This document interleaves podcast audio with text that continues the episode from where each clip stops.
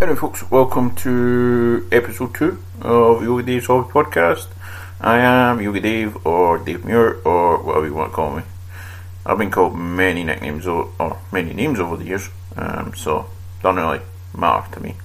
Um, so this podcast, uh, if you haven't listened to episode one, is essentially a hobby podcast. So, or my hobby podcast. Um, it involves all the hobbies that I'm involved in, um, gaming wise. Um, that'll be board gaming, wargaming, um, roleplay gaming, um, and all the stuff that entails, like painting models, building terrain, all that kind of stuff. Um, so,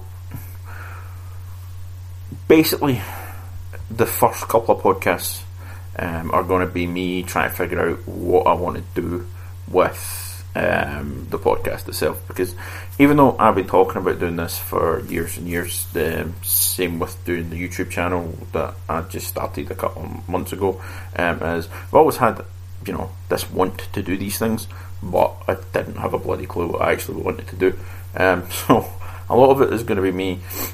There will be lots of me ranting because I do rant a lot, um, but there will also be a lot of me, you know, talking about different subjects, um, talking about different different things really um, over to figure out uh, like if I want to do segments, if I want to do interviews, if I want to do whatever.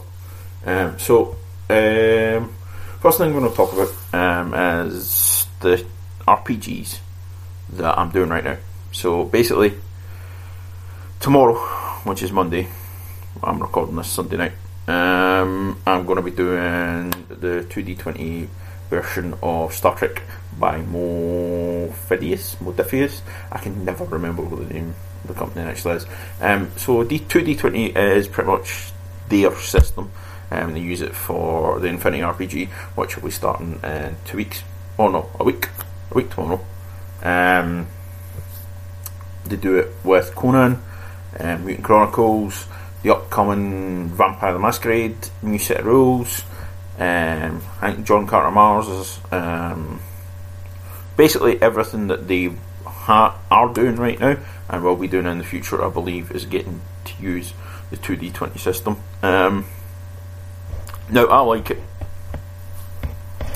Um, it's different. I will grant you, um, but it's quite quite good different. Um, sometimes different isn't a good thing. Um, sometimes, you know, there needs to be a bit of a shake up. Um, like the new Warhammer 40k, it's a bit of a shake up. It's different. It's not bad different. It's just different from the old way. Um, obviously, they've been using it Age of Sigmar, but you know, um, same kind of system.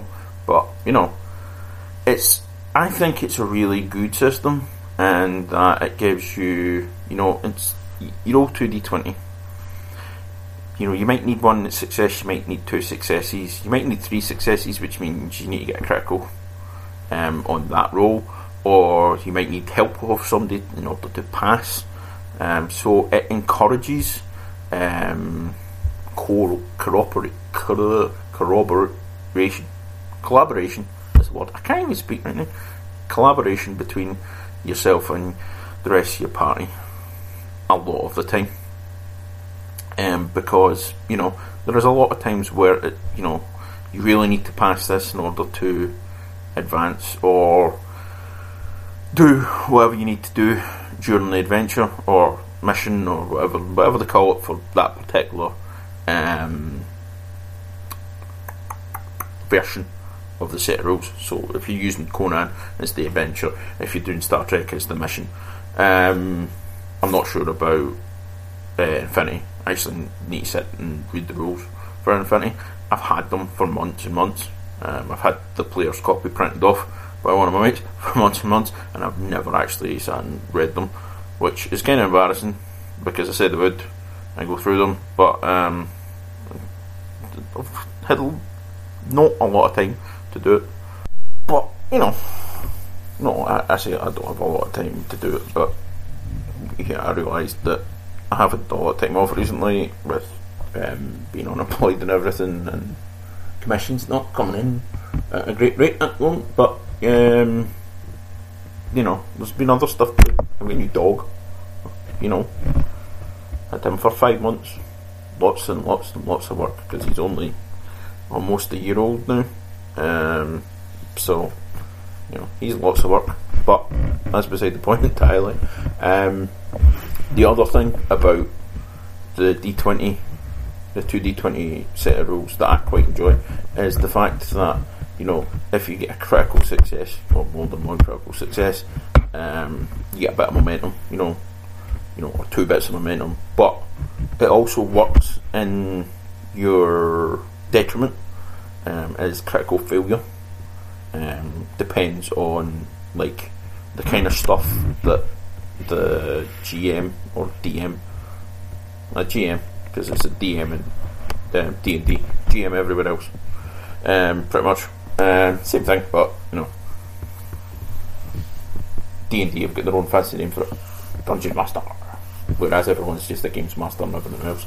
Um, yeah, so he's got, I can't remember what they call in Star Trek. Um, but you know, it's basically you know they can it can amp up what's going on with the people that you face, like the size of a like a, a wee party or um, or a like a squad of enemies or something like that. Um, so it's quite interesting in that way.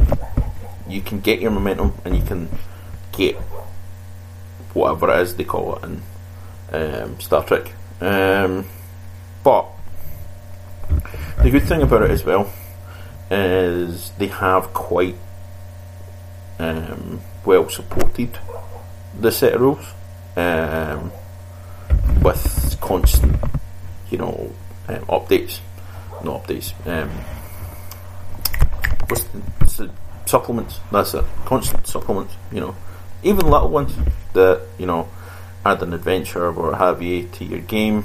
You know, it's a nice thing because quite often what you find is a new set of rules comes out um, and it's not heavily supported, especially from somebody who, you know, as far as I'm, I, I, I haven't before Star Trek, uh, I was never really aware of them.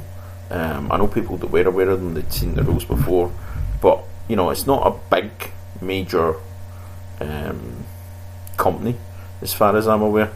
You know, so well they have some major um. Um, I haven't, you know, oh, I've been out the RPG game for a wee while, but they're still not one of the majors. So the fact that you know they're supporting it very well at the same time supporting Infinity very well, going on very well. They support all of their systems very well. But that might be due to the fact that you know, as part of the contract that they do that, or you know, the the licensee licensor because they're the licensee, um, you know, is helping them in that regard. Um, you never know what you know you get from these kinds of things.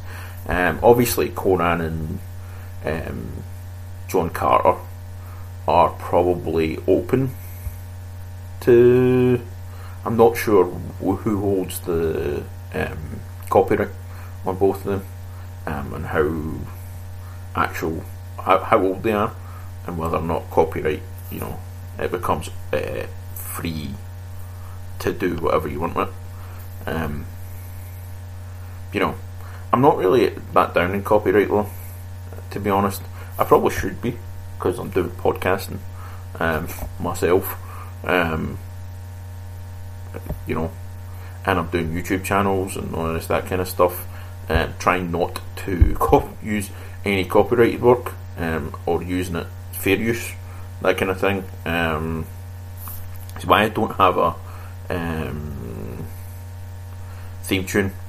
That's why I don't have you know any artwork or anything like that um, on my podcast or anything like that. I do have it on.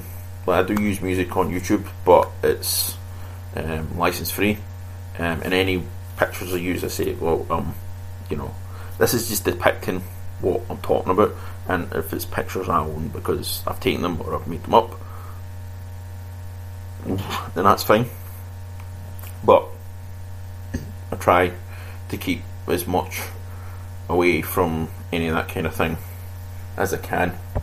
Um, but you know, I'm trying to think what I was talking about there. Oh, it was before the copyright stuff. So basically, um, it's very well supported, uh, and I quite like that. I quite like the fact that they don't seem to be a major studio, but they support it very well. Um, I felt with through the breach, it was supported to a point, um, and then kind of wasn't, and then kind of was. Um, it's weird. I like the system with Through Reach because it's the the Fate deck system or a modified Fate deck, um, at least uh, modified Fate deck system at least, um, which I, I like because I like Malifaux and I like that, but I, I did feel that you know second edition came out very soon after first edition. Now that might be just that um, Wyrd realised that they didn't do such a great job or didn't do as well a job as they wanted to do, which I don't think is the case, or it's just money making exercise. Um, which you know, fair enough. They're a company; they're allowed to make money, but it felt kind of it felt kind of sudden because there was a quicker turnaround between um, through the breach and Malifaux. Uh, when did that start? Malifaux. Can't remember when second edition came out, uh, but it was before I started playing. Um, but by the time I started playing, they were on the second wave of Masters. So at least the second wave of Masters. I'm pretty sure the second um, supplement had come out by the time I started playing. So there is there is a long, like a very short distance between first and second edition of Through the Breach, which is kind of annoying, but I don't think that'll happen with Star Trek. I think there might be a second printing or a third printing or however however many printings they need. Um, which you know, obviously they've got the errata updated and all that kind of stuff, but I don't think that there will be a second edition of this anytime soon, which I don't want to see for various reasons. Mainly, I don't want to buy another copy anytime soon because um, I have I paid for my own copy of the gate the, the rules. Um, what else? Uh, yeah, so in the base game, there are three periods of play. So you've got Enterprise, you've got Original Series, and you've got Next Gen. Next Gen obviously encompasses DS9 and Voyager because where we're playing it's post Dominion War, um, so you don't bump into any canon really. Um, I think it's post Voyager as well. If off the top of my head, it's one of the um, written adventures um, that uh, Modiphius, Mophidius, whatever their name is, I can never remember. It's shocking, but I will put a link to the website um, where Star Trek is in the in the notes. but um, where was I going with this? Yeah, so you've got uh, three like eras of play, and there are um, races that are you know unique to a period. So Trill, I believe, are only allowed to be played during the next generation, even though obviously Curzon Dax was live during um, the original series. I'm not sure, oh, and he was a Federation ambassador. I don't think you can play them in that. Um, I'd actually have to look it up, and I don't think I've got my um, copy of Star Trek to hand. Hold on, hold on, hold on. Ah, here we are. Right. Let's go through it. Right, so you can only play in the base game um, the Federation. I think there are plans to do Romulan and Klingon adventures um, and be able to play as characters from and crews from those races. Um, I don't know about Cardassians. I don't know about anyone else. But pre- from what I've, I've heard, pretty much the plan is Romulans, Klingons, after Star Trek. At some point, you are able to play um, using the um, supplements um, to play, you know, other races, but not at, not when we started talking about doing this set rules were we going to do that. So we've just went with the base races in the, the main book. So you get Andorians, so you can play Andorians in all eras of play. Bajorans, obviously next gen.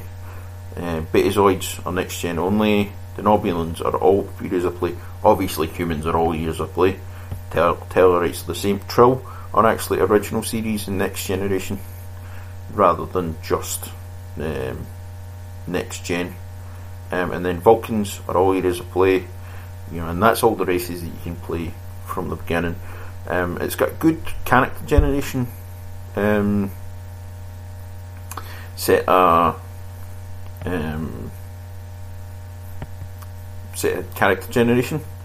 Um, it lets you basically choose your own path to what, what like whether you want to be security or um, your command or science or medic or engineering, uh, you know, or operations. So those are the six different like uh,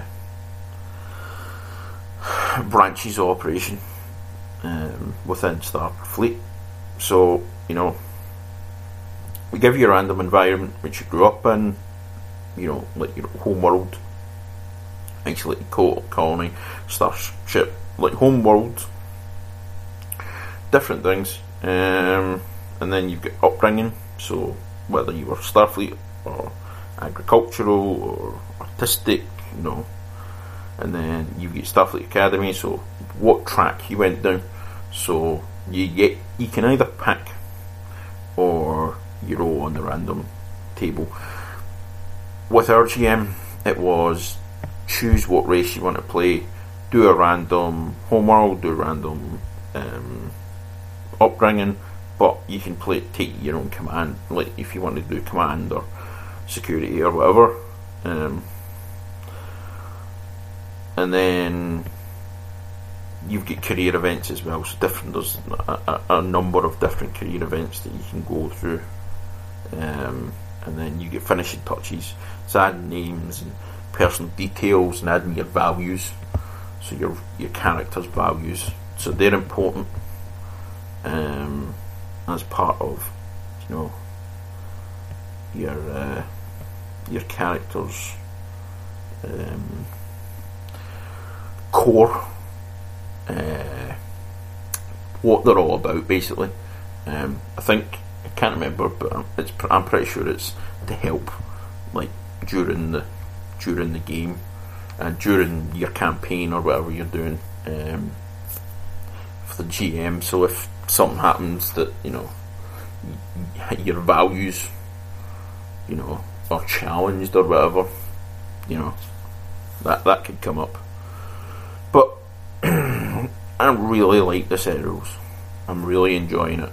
Um, I think the reason why we chose Infinity was purely because it's the Infinity RPG.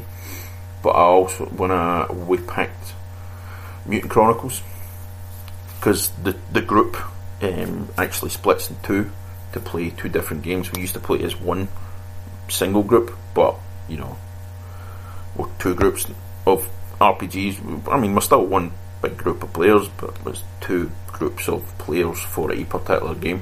When we chose to do Mutant Chronicles, I think it was along the lines of this is a good set. Of, D two D twenty is a good set of um, basic rules to play.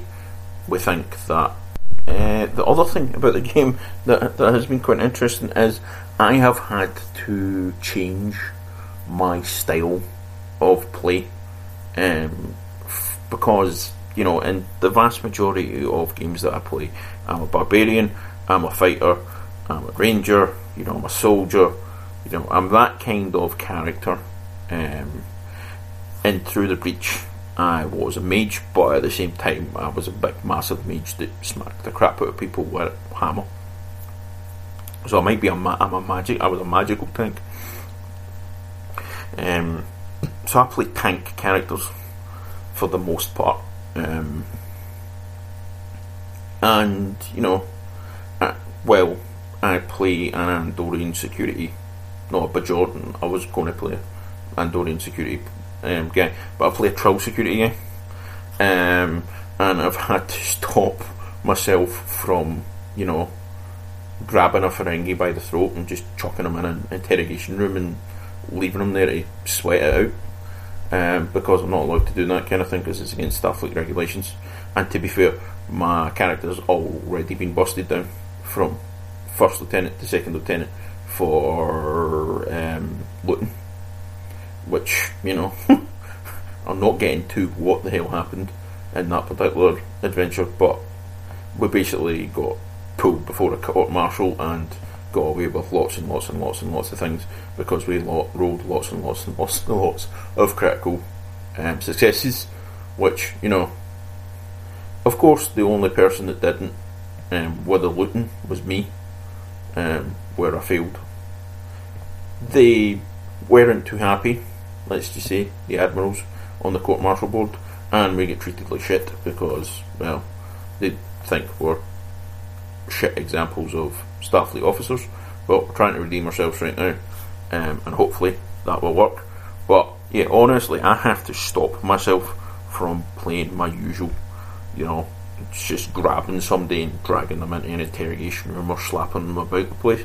Uh, because I'm a, a Starfleet security officer, um, I have to stop that kind of behaviour. But what the thing has also done, um, which is quite unusual for us because um, very little of the time do we plan anything. We just go right, let's do this. Or, uh, but it's all. Not only has it had us plan more, it's had us role play more. Um, I know it sounds weird, but a lot of the time, because we've had like big groups, um, it's been uh, less about role playing, more about throwing dice.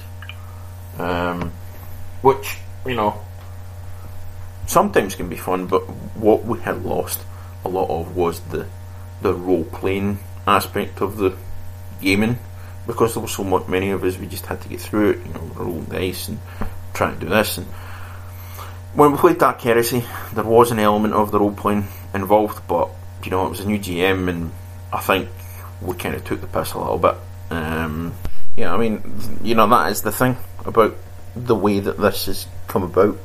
Um, that this kind of shift. I don't think when we first started doing it, we, we really had shifted back to normal role players.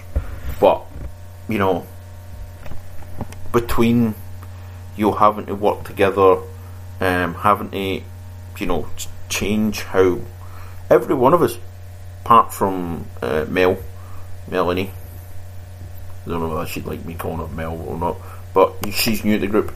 Um, uh, but she was uh, a LARP Star Trek player in Germany, where she's from, um, and you know, obviously she has been very much, uh, you know, playing the role of a Starfleet officer more than the rest of us.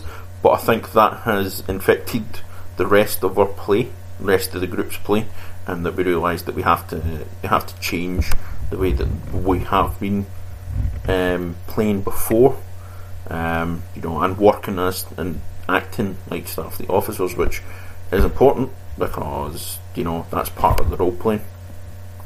Um, and hopefully that'll continue.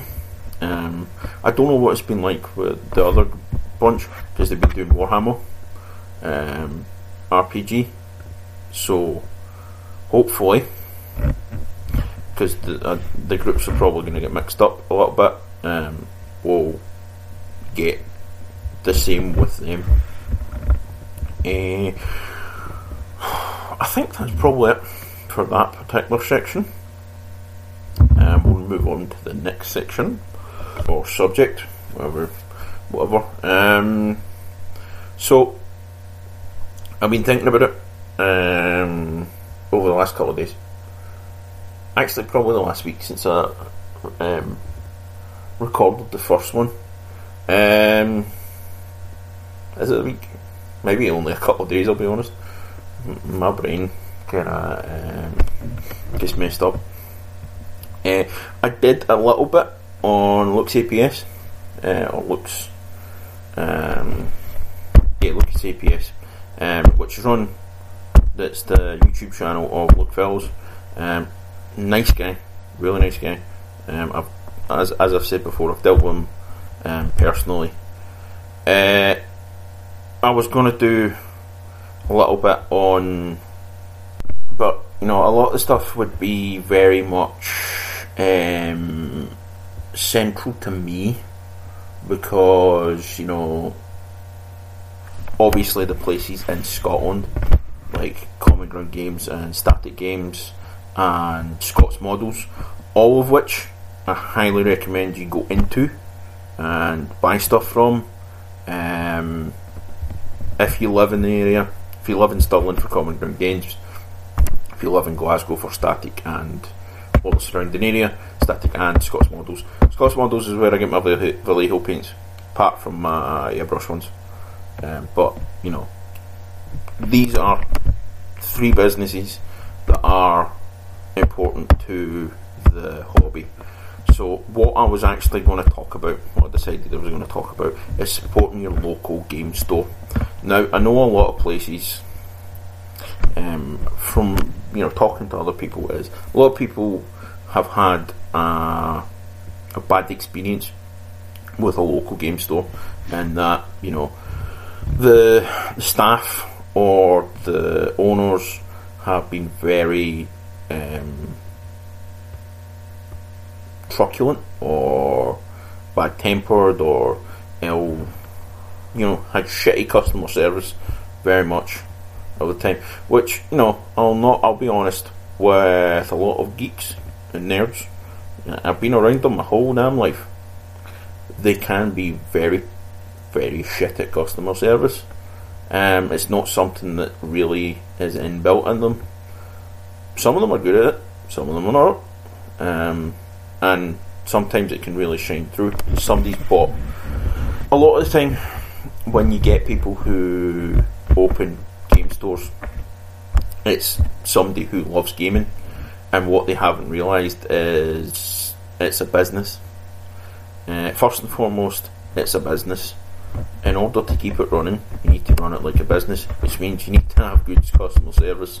You need to run it like a business. You can't just run it like somewhere where your pals can come play games with you. You have to run it like, right,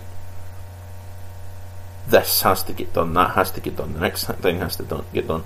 Um, I think this is the problem with a lot of people who go, go and open gaming stores, is that they don't realise that they have to run it this way, they have to have good customer service. Doesn't matter if the person, it's the first person's first time in the shop or the person's hundredth time in the shop, you treat them exactly the same. I know this happens, but the most important thing for this hobby is is not, you know, the online stores where you can buy stuff for cheaper than you can get them everywhere else. It's the local gaming stores because local gaming stores is where you get the new players coming in. You do get new players coming in having watched stuff like tabletop or Twitch channels or you know whatever. Excuse me, but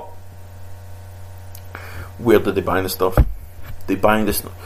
My first um, ever purchases for a game was a game It was in Games Workshop. Um, the first thing I ever bought myself was Space Marine. I've had BattleTech bought for me. I had, you know, various other things bought for me. But the first thing I ever bought myself was Space Marine, Epic Space Marine. That was my first purchase for myself. Um, and this is the thing. It was in Games Workshop, but Games Workshop, as much as it is now, a Games Workshop only place, back when I first started, it was a local game store. It wasn't just Games Workshop. There was BattleTech, there was um, Ralph Partha stuff, there was, well, I suppose BattleTech had was had the Ralph Partha stuff, but um, you know, it wasn't just Games Workshop. There was other people's models. There was other people's games. Um, you know, there was Judge Dredd and loads of other things that weren't Games Workshop, Games Workshop supported the hobby. It wasn't until I think it was the nineties, the early nineties, when they started um, running just their own stuff in the stores, which you know has helped them, I'm sure, a lot because um, obviously they're not bringing, excuse me, stock in from elsewhere. It's on their own stock, which, as somebody who has worked in retail and understands the supply chain a little better than most people, that's important. Games Workshop are their own supply chain. I don't know whether or not their paints are still are in the house now. Um, I know Coat d'Arms was the company that did them before. I know there are other companies that have done them before, so I'm not entirely up on that. But Games Workshop are their own supply chain for the models. Games Workshop are their own supply chain for the terrain. You know, all the stuff that's important for keeping the hobby running is them. It's through them. Nobody else. Uh, whereas, you know, obviously back in the day they, they had to have the supply chain from other people, um, and that's how you know obviously local game stores have to deal with. Now, there's also a lot of local game stores that uh, pander a bit more to card games, um, because that's where. Oh, sorry, I'm a bit um, gassy today, um, where a lot of these stores get their constant income. Now, this can be good, but it can also be detrimental. Um, so it's something that you got to look out for. But if they have a Games Workshop section and you play Games Workshop, spend money in your local game store. Even if you're paying pay, paying like a fiver every week or two, to buy paint or brushes or glue or whatever. The thing is, if it, there's 50 people in the area that game and they're all spending a fiver a week or every two weeks, it's not massive, but you know, it keeps. Don't wrong, uh, that's a, a minimum number, but or a low number, but you know it keeps.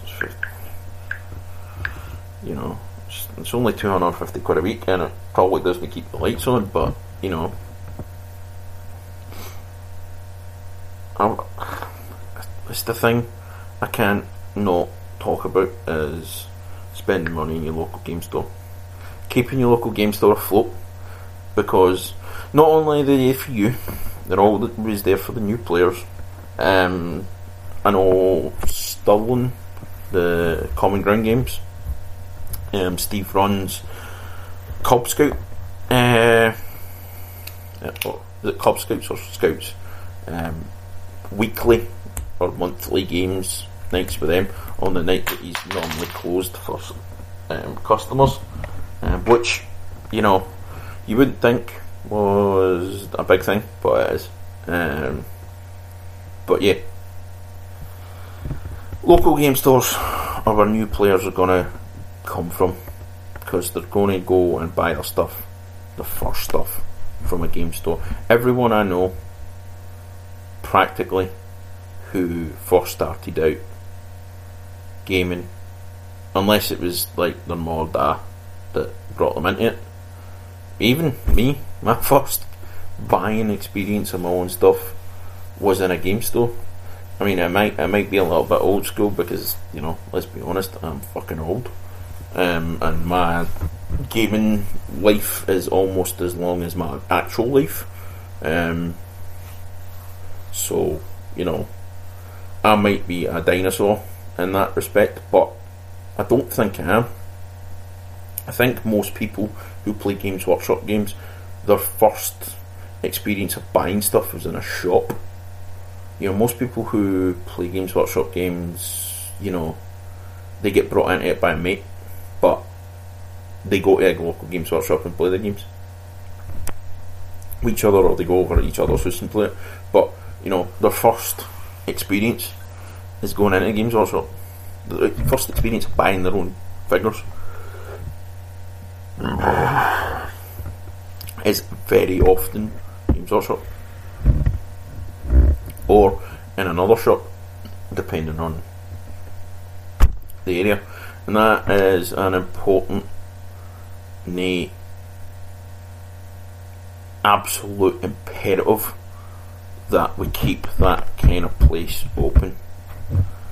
Now, I know sometimes I buy my paint from other places than Static or um, Common Ground, or I say I buy all my Vallejo paints from Ian Scott's or Scott's Models. I don't always, but when I'm in Glasgow, I make a point of going both to Static and to um, Ian Scott's and Scott's Models and spending money in the places.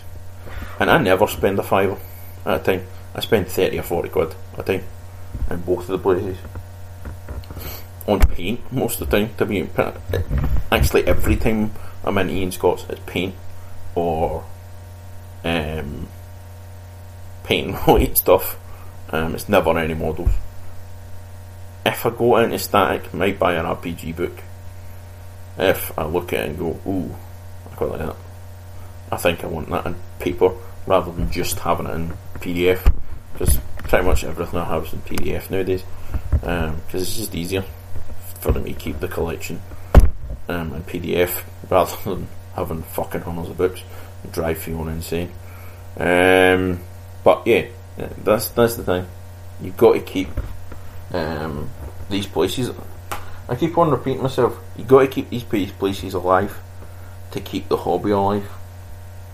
It's, this is the same as I think I talked about it last week. I might not have talked about it last week, but I'll repeat it myself again if I have. You've got to bring new players into the games. You can't just um, be in your little circle and not help bring other people in. Now, I do remember that I did talk about your family last week but there's also bringing other players that aren't family in. Um, so if you've got a mate that reads Black Library games, uh, Black Library, Black Library books, right, and you play 40k or Warhammer or Age of Sigmar, now um, you say, well, I play the actual games. Do you want to have a shot at it? You know, you go into work and you meet somebody that is also a gamer, you know, you, you get talking. Or somebody who used to game when they find out that you game. I know for a lot of people there's a stigma attached to being a gamer and not a computer gamer, being a board gamer, role player, war gamer. Um, but motherfuckers, you need to get over it. You need to get over that shit. I have been gaming my entire fucking life, and I don't give a shit who knows that I game. I honestly couldn't give a flying monkeys.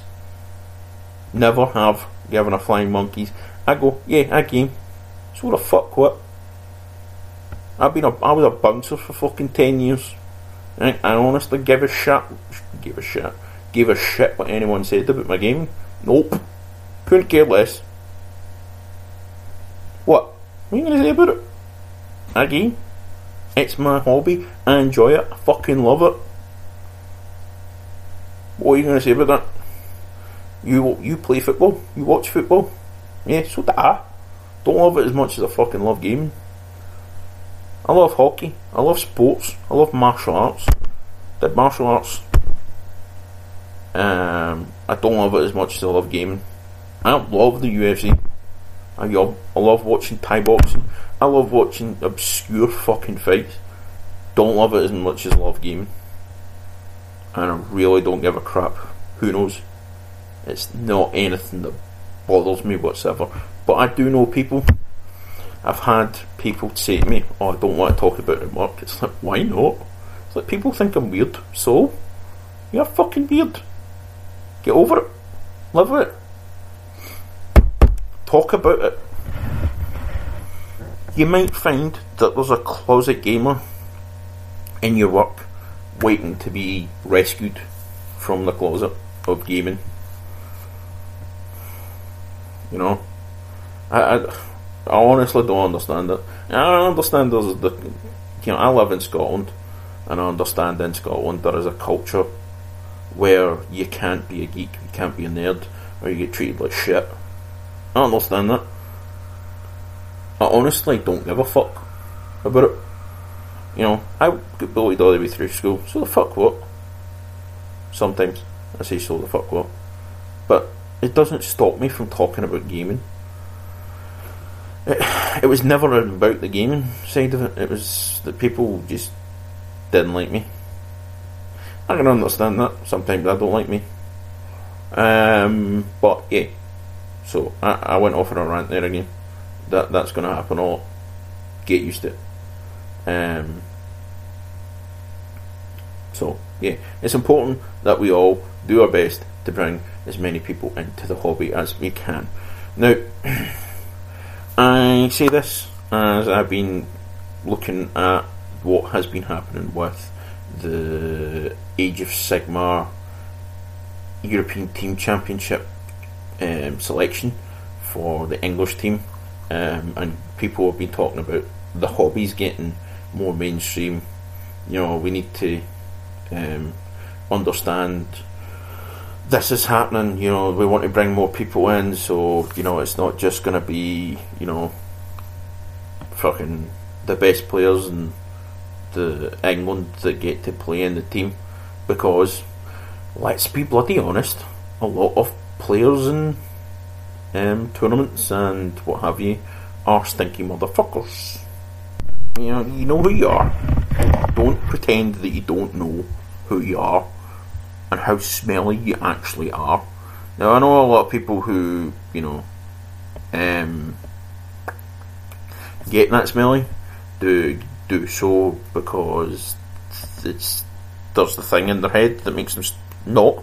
But for lots of you, it's just you're smelly. You don't wash enough. If you're going to go out in public, you're going to go to a tournament, you're going to go to a fucking show, wash you smelly fucker. Put fucking deodorant on. I hate the smelly bastards that go to tournaments and fucking conventions and you have to fucking stop yourself from bolting all the fucker. Especially when you have to play the fuck fuckwit. Sorry. Ranting again. But, honestly, there is a bunch of people in the world that think most gamers are smelly. Most gamers aren't smelly. Most gamers have a sense of hygiene. It's just the proper one, like fucking smelly fuckers. Are a lot of the time good players because they're a bit anal about the gaming, because they're not anal about anything else. Sometimes I have to censor myself. I have said a few things that would offend other people. Right? A lot of the time I don't mind offending people, but sometimes the words that I say. Um, I come from Scotland, and there are places and well, there's some words um, that I'm allowed to say. Well, not really allowed to say, but I can say I get away with a bit more here. Um, I can't get away with saying in other places, so I have to tone myself down. Um, but as I was saying, just because you're the best player doesn't mean you're the best team player. That's what I think is trying to get put across in the ETC um, selection process is just because you have been, you know, the best actually the best player in England is actually in the ETC team, um, I believe. So you know, that's not. It's not about being the best player. It's being about being a team player, about being able to interact with people properly, and not being a twat. Um, this is the thing that a lot of gatekeepers um, in the uh,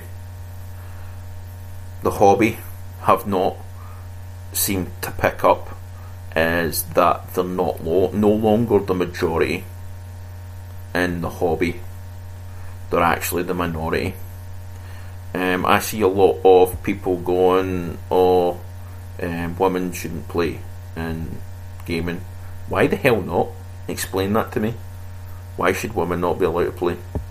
Or transsexuals or gays or whatever. It's like, motherfucker, who gave you the fucking right to tell people that they're not allowed to play?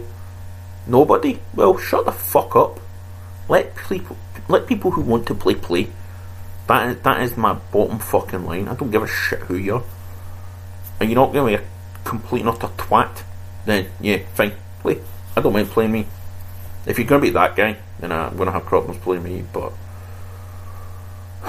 as long as you don't play.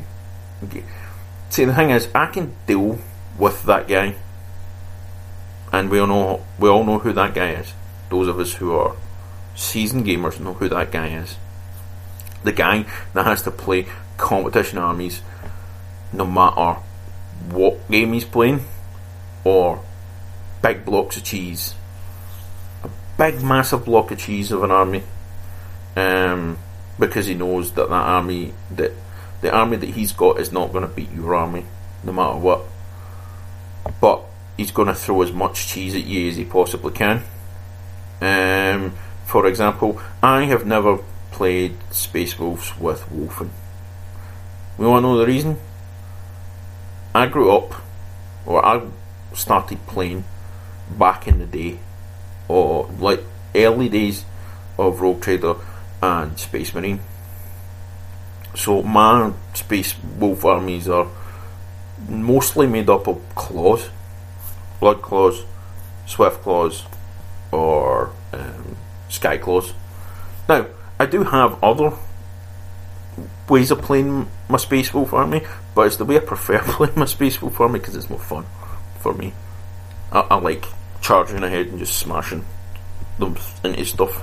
It's fun um, for like the um, battle report I did on for my YouTube channel. Um, I didn't play that particular way, though it wasn't far off it. Let's be honest. Um, there was blood claws, there was sky claws, there were swift claws, and there was wolf guard with jump packs and there was some Grey Knights, or Night Grey, Knights, Grey Hunters. I don't generally use Grey Hunters that much. Other people might tell you otherwise, but I don't. I use Dreadnoughts, I use Predators, I use Land Speeders sometimes. I do have other ways of playing, but my actual favourite way of playing with a has always been my favourite way of playing with a Space Wolf army is four packs of Blood Claws, a pack of Sky Claws, which back in the day were assault wolves um, and bikes, a pack of bikes. Um, I have a list that I would love to play with, um, which is it is it's four pack. It's a two and a half thousand point army. It's um, four packs of blood claws with Wolfguard battle leaders, blood claw battle leaders, um, melter guns or plasma guns, and a plasma pistol uh, with each unit um, Ragnar Blackmane, Wolfguard Battle Leader on Bike, and a Rune Priest. Because fuck, I don't need a Wolf Priest. Because um, Ragnar Blackmane's hard ass as fuck. Um, or so I think. Um, two packs of Sky Claws, full packs of Sky Claws, a pack of um, Swift Claws, pack of Long Fangs, full pack of Long Fangs with the, the extra bolter guy, and a Termy with um, Cyclone. two Predators, uh, Venerable Dreadnought with shield and axe, and a pack of five Wolfguard on bikes. That would be my favourite list to use against anything. And but I haven't played a two and a half thousand point game in a while. Um, so that, that's that's how I would love to play, especially under this edition, because it makes because I think that it just go wee right across the table and go smash smash and let's have some fun. Um, but yeah, I mean, I am a close combat orientated player. I don't play cheesy army. That's a fluffy Blackmane Company army. That's a very fluffy Blackmane Company army. Well, maybe if I took out a unit, a pack of um, blood claws and put a pack of grey hunters in, but three packs of fucking blood claws and a pack of grey hunters and sky claws and swift claws. Yeah, yeah. So I, I, I can play whack characters or that guy characters, characters players. Um, as long as I'm not playing a game where they play competitively. The thing is, you can always tell with them when you, you're playing a game that they don't play competitively with them, and then they start playing competitively, and you're like, right, okay, this is the minute that I stop playing you. Um, I have, I've talked about it before, um, in other places. Um, a guy that I used to play Bolt Action with and 40k with, um, and various other games with, and there are many a time where I've been like, right, nope, not playing you that game anymore. Why not? You started thinking about, never mind actually started doing, you started thinking about playing tournaments with it. Nope, not doing it. You're a dick with your tournament games, and you're my mate. Oh, when he's not playing tournament games, he's not a dick. He's a really good guy. But when he plays the tournament games, he's a fucking dick, and I can't deal with him. So, you know, and people going, oh, you shouldn't knock whack guys, you shouldn't knock that guy. Why not? He's not fun to play with. This is something I've been saying I need to stop playing with. Say playing with because it sounds bad in my head. Um, right. Um, I think there's enough of that. I've done lots of ranting today. Um, thing I'm going to talk about is Paint All the Minis. Paint All the Minis podcast. Um, website and Facebook group. So, um, Paint All the Minis. It was started by Dan Adam um, who's a really good guy. Um, I've had a good conversation with him. Um, good rapport with the guy. Um, he started Facebook. He started, I think it was the Facebook group and the um, podcast. So it's the Paint All the Minis podcast ramble, um, and then the website.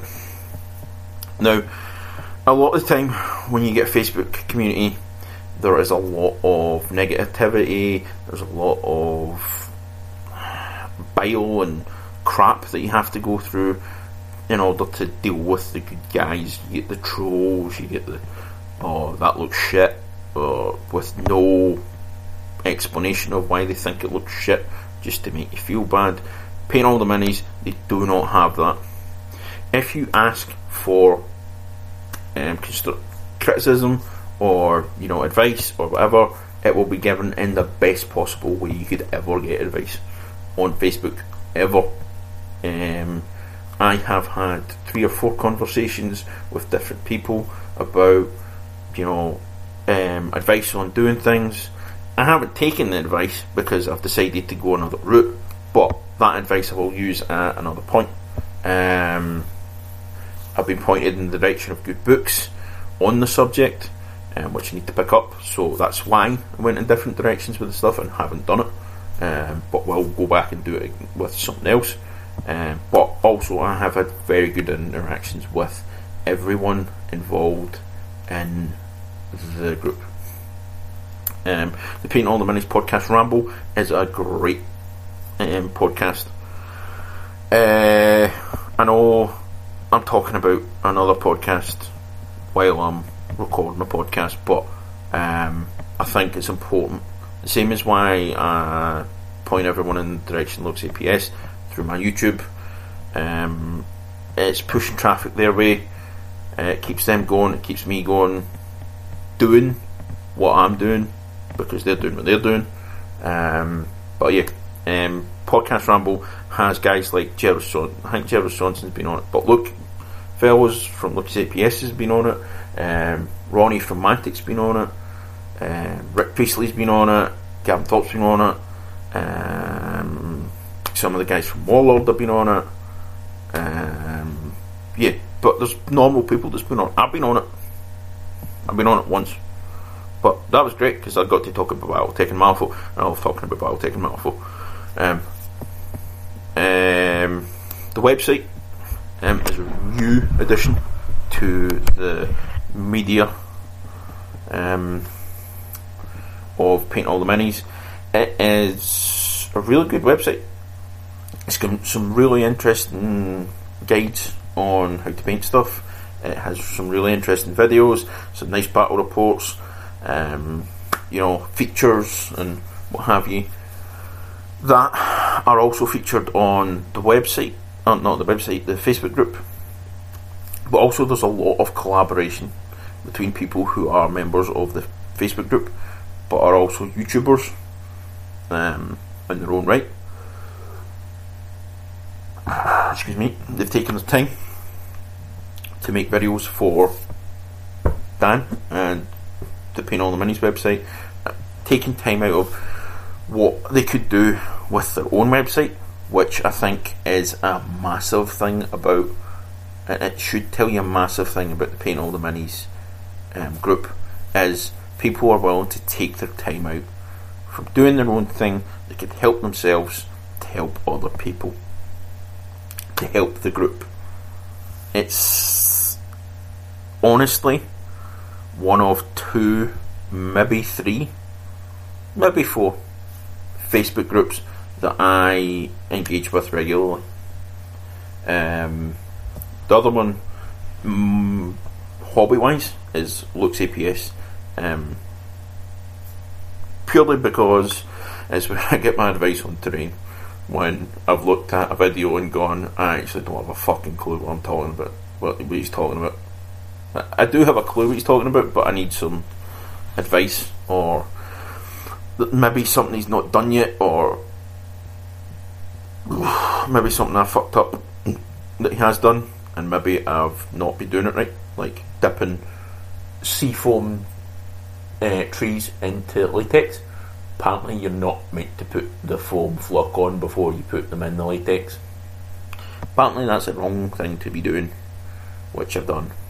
But now I don't do anymore. I just dip the, the seafoam in before I put the normal foam on. It's a fucking rookie move, but you know, I'm a rookie. I'm only doing it four months. Not actually finished the fucking project yet, to be perfectly honest. I finished some hills. That's not true. I have finished projects. I've finished hills. Um, but you know what I mean. Um, where was I? Right, yeah. So paint all the minis. Um, Facebook, podcast, website. Check them all out. Um, I recommend you start the podcast from podcast number one because it's the best place to start any podcast. Um, you know, it is a hundred odd episodes long. Um, I started about episode 76, 77 um, when 77 was out. Um, so, you know, I didn't have that much less than you to go through, um, but I went through it one by one, um, and I got to listen to, you know, some of the the greats in the industry, um, and it, it shows you how really down to earth a lot of these people are, and also how willing they are to give their time to people who want to um, further the hobby rather than further themselves, um, which is what you find sometimes with people who want to do this kind of thing, want to do, you know, YouTube, what have you. Um, you know, they look out to further themselves rather than further the hobby, and that's not a helpful thing at all. Um, so, yeah.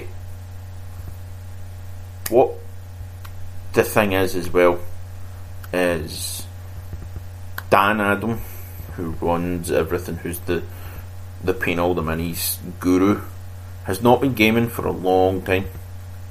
He's only been gaming a couple of years. It's not like me, where you know he's been doing it for thirty fucking years, thirty-one now, actually.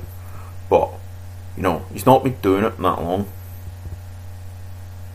so he's kind of not got any of the preconceptions guys like me have about certain things. Um, but I've been trying to push myself away from those preconceptions in the last year or two, um, just purely because of different things that are going on um, with me. I'm trying to push all those conceptions away. I'm trying to do different things, so I had never used the Games Workshop layer system until um, a couple of months ago. I like how it comes out sometimes. I don't like how it comes out other times, but I like how it comes out sometimes. And I've been using the new Games Workshop paints for about two and a half years, um, maybe three. How long did it ago did they come out again? Um, so actually, it's probably about two and a half, three years. Yeah, it's before I started seeing my partner, Fiona. So we've been together just over two years. Jesus, it doesn't feel like that, you know that, and I mean that in a good way. I mean that in the best possible way. It doesn't feel like two two and a bit years. It feels like no time, but at the same time, it feel it feels like forever. I've meant that the other way around, but you know, you get the gist. Um, so I've been using them for about two and a half years, three years, um, and I've never used the layer system. I've always only ever used um, dry brush, but well, not always only ever used dry brush because I'll, I'll um, like wash and highlight and what have you. Well, it was always base coat, wash it, dry brush highlight it, um, or um, darkest shade, and then dry brush it to the lightest shade. I've done that before. It's fucking annoying. It's hard to get right. Um, anyway, but as as I was saying, I was encouraged to try the layer system out by somebody. I can't remember what, who it was. Um, it was actually looking at the the painting that they had done with this figure. Um, looked better than anything I could do with a dry brush highlight. So I decided to try um, the, the layer system. And also edge highlight stuff now as well as dry brush highlight. Now, I'll probably never stop using the dry brush highlight. Um, I use layer highlight for certain things because it's easier doing the layer system than it is, or it's there's less space you've got to do the dry brush highlight, so it's easier doing the layer.